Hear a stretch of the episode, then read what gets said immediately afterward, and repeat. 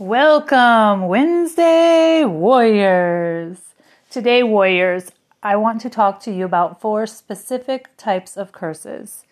These four curses come out of Joel chapter 1, verse 4.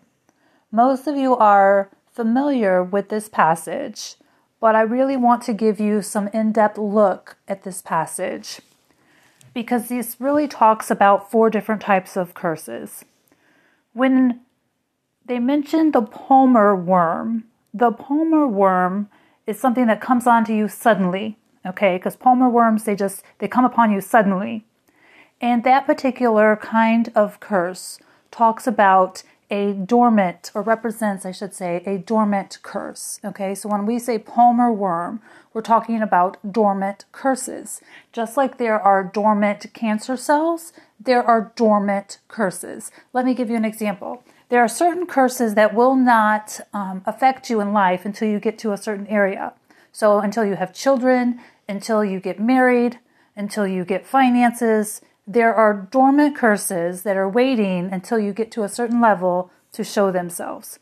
And that is what is considered a palmer worm, a dormant curse, and it comes upon you suddenly, suddenly out of nowhere. All right? The second curse in that verse is a locust. All right? Locusts swarm.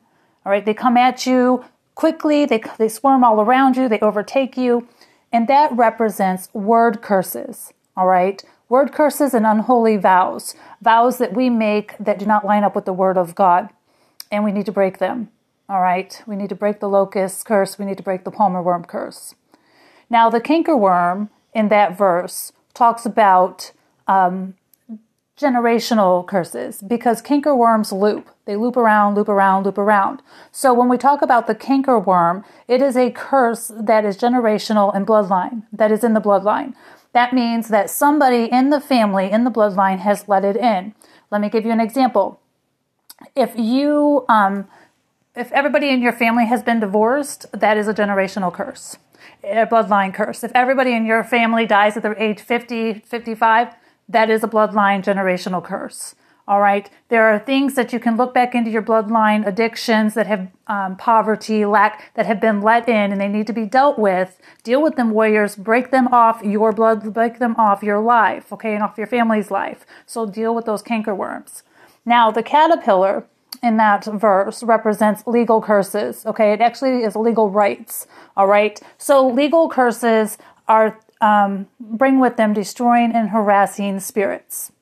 And legal curses actually give the devil a legal right to um, harass you, to uh, try to destroy or take you out. So when we're talking about a caterpillar, remember caterpillars, what do they do? They usually um, are moths and they eat away at your material things. Okay?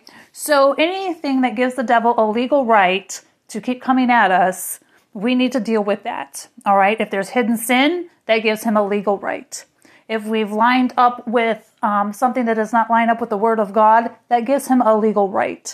So we need to break that legal right, not just off our life, but off of our, our family and our generational bloodline, so that the, that is taken care of and he cannot come at us again.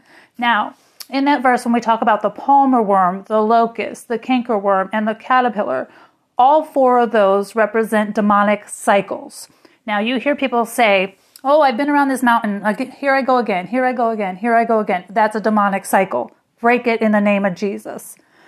Okay, warriors. We've talked about the palmer worm, which represents dormant curses. We talked about the locust, which represents word curses. Remember, your words have power.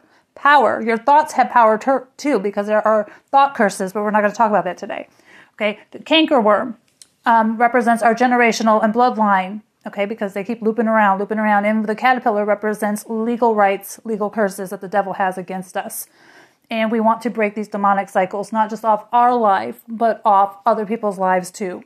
But we need to deal with those things in our life and in our bloodline and generationally so that we can move forward as warriors and help others.